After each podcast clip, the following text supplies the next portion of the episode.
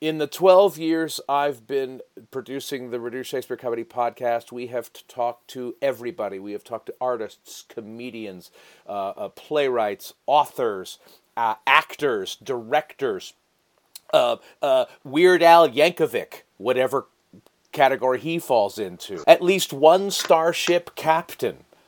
But Mm-hmm. this is the first time we've ever talked to an actual superhero. Today we're talking with Devon Glover. By day, a mild mannered actor, teacher, educator. But by night, he becomes a seeker, a champion of rhythm, meter, and the Shakespearean way, the sonnet man. Good morning, good afternoon, good evening, whatever it is, wherever you are. Thanks for subscribing, streaming, or downloading and listening to us on your computer or tablet or phone. I'm Austin Tichenor, one third of the Reduced Shakespeare Company, and you're listening to this week's Reduced Shakespeare Company podcast, number 630 The Sonnet Man.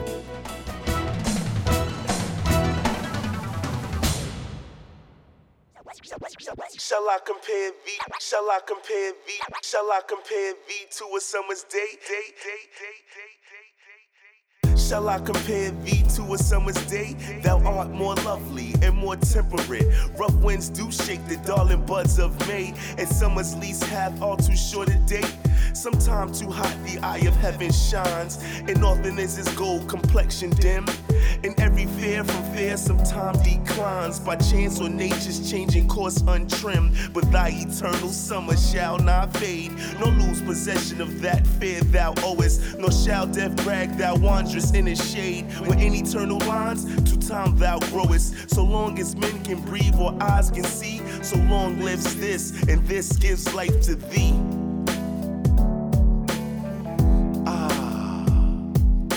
Devon Glover travels around the globe as the Sonnet Man, keeping the world safe from dry, boring, vomitless, beatless Shakespeare. Our paths have crossed only once in real life, but I've been wanting to get him on the podcast for a while now. So just before the holidays, we sat down via Skype so Devon could share with us what he does, how he began, and how he makes an entrance. The Sonnet Man should have entrance theme music wherever he goes. Is that something you can compose? Oh yes, I um whenever I get asked who I am, who am I, I have my elevator pitch. My elevator pitch is in in rhyme. Whenever I introduce myself to my students, the first thing they hear from me is a rhyme, just introdu- introducing myself. So I mean, yeah, whenever they hear me, it's, it's definitely in verse, it's in rhyme. There's something creative. You will hear something creative. You will hear uh, at least uh, at least a couplet or a metaphor somewhere in there whenever I'm introducing myself. Well, so since you're introducing yourself to my listeners, can you inter- can you give us your elevator pitch? Uh, I'm Devon Glover, the speaker, poet, rapper, teacher, tutor, with a nice program special for the future. The Sonnet Man, Shakespeare's lessons through mus- music. A sonnet's a poem with 14 lines, but Shakespeare formed the design. His formula rhymed, leading me to weaving a few lyrics to break it down, make it more meaningful, hip and cool. An interactive introduction to kids to one of the greatest writers who ever lived. That's just That's pretty good. yeah. That's That's when people ask, "What is the sonnet, man?" You know. that's great. How did you come to sonnets? Did you come to music through sonnets? Did you come to the sonnets first and then discover ah. music? I, I, as I feel, I feel blasphemous saying this to a Shakespearean, but I've done this because I, I used to dislike Shakespeare. I used to not understand it. It was very hard, and I did this as a way to make it get a better under, uh, give students a better understanding.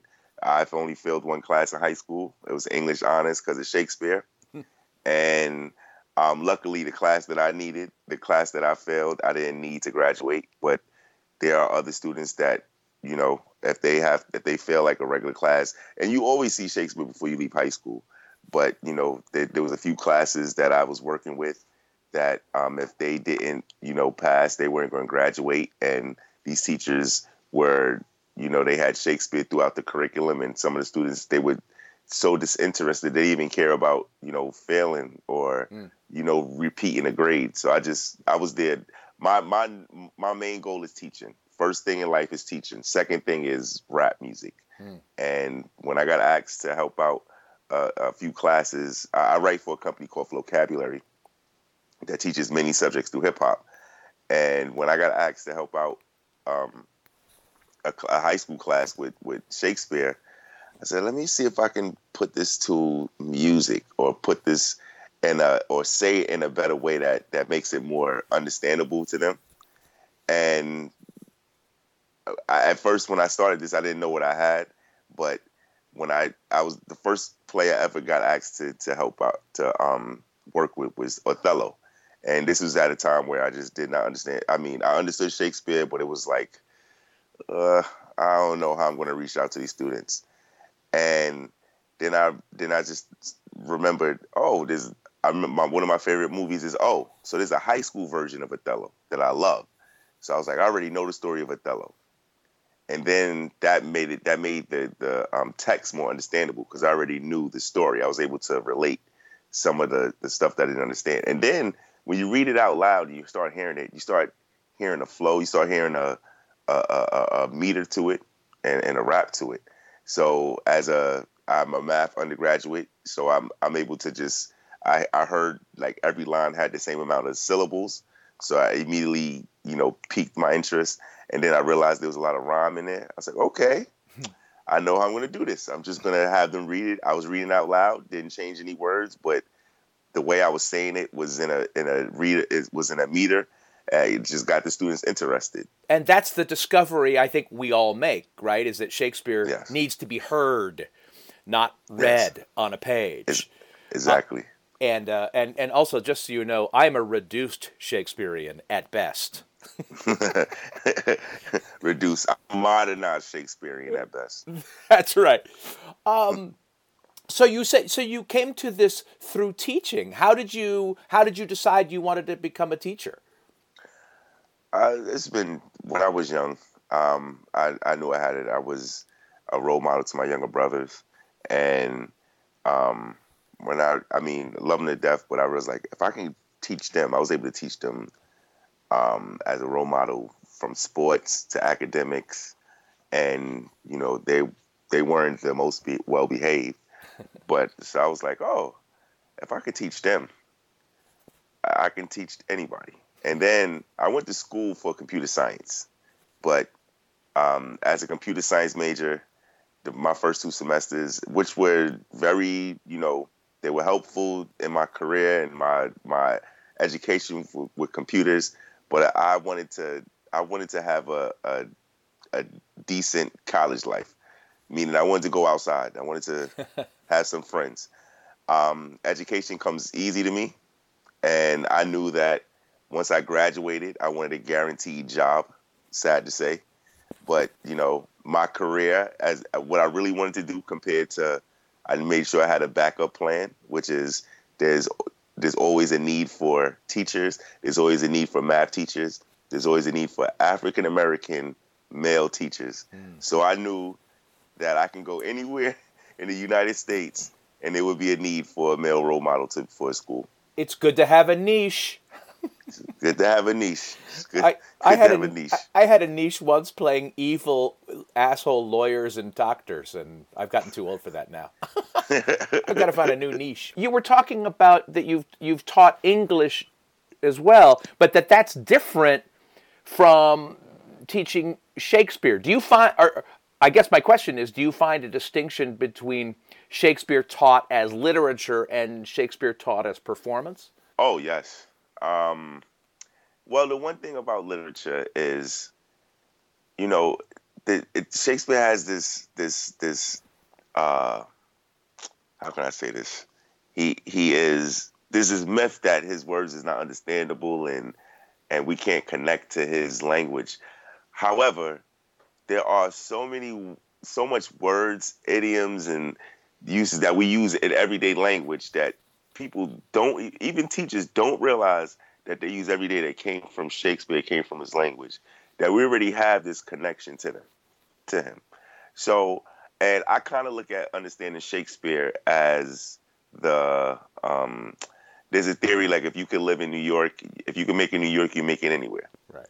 Same thing with Shakespeare. If you can understand Shakespeare, Shakespearean text, because just be just because you know, like for instance, whenever I break down my um, whenever I break down like a sonnet with my students, at first when they at first hand when they look at it, they look at it and it doesn't look understandable until they start breaking it down and realize that he's saying the same thing that we're saying. It's just that the the language has changed and as we have simplified it in so much over the past four four centuries that it seems like it's not understandable. But that's the way they spoke back then. So if they're able to understand that language, then the more modern um, authors and playwrights that students pick up, I believe they have more confidence in, in reading a book. They have a, a better understanding, and if you're able to decipher the code of a Shakespearean play, where the direction he was going, or you know, come up with your own uh, theories and opinions of why did why did he you know the direction of a scene. If you're able to dissect a, a, a scene or act of Shakespeare, I believe it makes it way more easier to understand other authors. So that that same theory that if you can make it in New York, you can make it anywhere. I kind of put that theory to if you can read and understand Shakespeare, you can understand any book handed to you. Come on, baby, let's fly away. Sonnet 18 from Mr. Shakespeare. You rocking with the sonnet man. Now watch me break it down. Yeah. Hello. As far as I know, I'm Weird Al Yankovic, and you're listening to the Reduced Shakespeare Company podcast.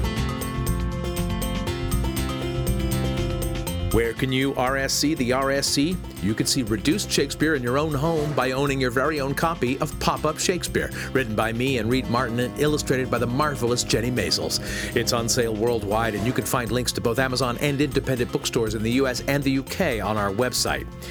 Next week, we begin our week long run of the complete works of William Shakespeare, abridged, revised at the legendary Bucks County Playhouse in New Hope, Pennsylvania, from January 16th to the 21st. Then continue on with performances around the country in the first half of 2019 in West Bloomfield, Michigan, Wingate, North Carolina, Morristown, New Jersey, Lancaster, California, Idaho Falls, Idaho, St. John's University, and Collegeville, Minnesota, Reston, Virginia, Houghton, Michigan, Appleton, Wisconsin, Lubbock, Texas, Amherst, Massachusetts, Flint, Michigan, River Forest, and Effingham, Illinois, Meridian, Kansas, a week at the Virginia Arts Festival in Norfolk, Virginia, and we'll be giving two performances of William Shakespeare's long lost first play abridged in Los Angeles at the Broad Stage in Santa Monica.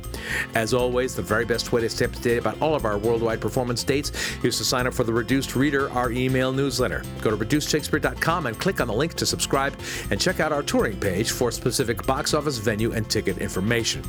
And now back to my conversation with Devon Glover, aka the Sonnet Man. You originally started as a computer science person, uh, but Yes. but you're but now you're a you're you're traveling all the time. You're you're touring and teaching sort of around the country and I think around the world. Uh, and you've become a musician. When did the when did the music come in? You're a you're a, a writer, a composer, a recording Oh. artist. Now, when Well- how did all that start? Oh, well, you know, in, in college, again, this is going back where I wanted to have fun in college. Um, one of my passions has always been writing and, and rapping and doing music. So while I was studying and doing, while I was studying um, in school, one of my side gigs was doing music. I did music for teachers, I did music for classes. I threw parties. That's the way, that was like my job to throw parties, to throw performances, to go to different schools and do contests and, and rhyme and rhyme for money. And so that was one of my goals. Again, I wanted to teach because that was my backup goal. If it was up to me, if it was up to me and I wasn't worrying about any backup goals or anything, I probably would have just went full throttle and tried to, you know, become a musician from the moment I graduated high school. Um, when I went to school, it was the passion was still there. Even when I finished school, uh, you know, when, when I when I took my breaks from school, when I finished school, the passion's always been there. Um, one way I was able to get it together, I remember when I got the first like professional teaching job I got. I was homeschool teaching uh, uh, uh, uh, this young lady, and she hated math. She couldn't stand math. She she was she did not know rap music. She did not know rap music. So, so she couldn't say she hated it. She was young, but she didn't like she didn't know it. Um, and I just remember I couldn't get to her math, but for some reason I kept singing some songs about like we were doing fractions at the time. I was just singing the song, then I started rapping the song, and I was doing it for fun because I was just finding a way to try a way to connect to her. And she kept asking me, whenever we had a new lesson, she kept asking, "Can you do? Can you put this in another song?" Which is like, it, it, to somebody asking me to do a song. That's a challenge that I always, you know, that that's what I want to do. So it's like, hey, can you put this in a song? So I started doing that, and that's the way I was able to put two birds with one stone. I knew that I wasn't going to be this this TV rap star. I just wanted to write. I wanted to write and and uh, use my music somehow, use my writing somehow. However it was, it works. Now it, it I didn't know it was going to go through the avenue of teaching, hmm. but it works. Um, when I when I was teaching fourth and fifth grade, and this is in a My, MySpace era. I mean, I still was, I still was, you know, performing and doing shows throughout New York City. Sometimes I would go to DC the night before a school night and come straight back to work because I was young and energetic and still wanted to perform every day. And my students, they, they, they somehow eight nine year olds, they all had internets and phones, and they found out my alter ego. they found out so when I would turn my back, they would rhyme my lyrics. I'm like, oh my gosh. So it was like, but instead of instead of just you know saying you're embarrassed, instead of feeling embarrassed, I embraced it. I was like, you got me. I rap. So then I, I used that as a. It was like a carrot for my students because it's like, all right, you want me to rap? All right, behave from Monday through Thursday, and then Friday we have nothing but raps, and and every rap song I had was a lesson. Like I have songs about five W's. I have the songs about multiplication, about plants and and moons, like a lot of random stuff that just were lessons. And even for homework, I would tell them, all right, for homework, instead of giving them some math problems, they would have to write a song about how to divide or how to subtract or whatever. Because then I know that they're not using the internet to, you know, I'm not saying all my students are cheating or they use calculators, but it eliminates that thought. That means they have to research and they have to make sure that the content is correct. Because my rap is all about content. Make sure everything makes sense. Um, it's conscious rap. So make sure they, they know how to do research, know how to study. It gets them created creatively um, uh, writing down their ideas. And I was able to implement my my I became a superstar in the school without ever being on TV. well, and there's something too about using creativity as a teaching tool, even in you know even in math or whatever. You know, there's something yes. about the ownership of creating something and that that that makes you take in the material. Mm-hmm. You know, deeper on a deeper level. Um, so when did the uh, this is a great origin story for the, the superhero that I'm talking to. When did the Sonnet Man emerge? When did that mm. creation come to life? Oh my gosh, this this sounds like a movie that I'm now I'm hearing this. The way the Sonnet Man emerged, this all happened off like a whim. Now that I can say this and we can curse and I'm not going to be cursing, but but we can keep it real. Um, so when I did the Othello, remember I got I got asked by a teacher in a school high school in Brooklyn to do Othello.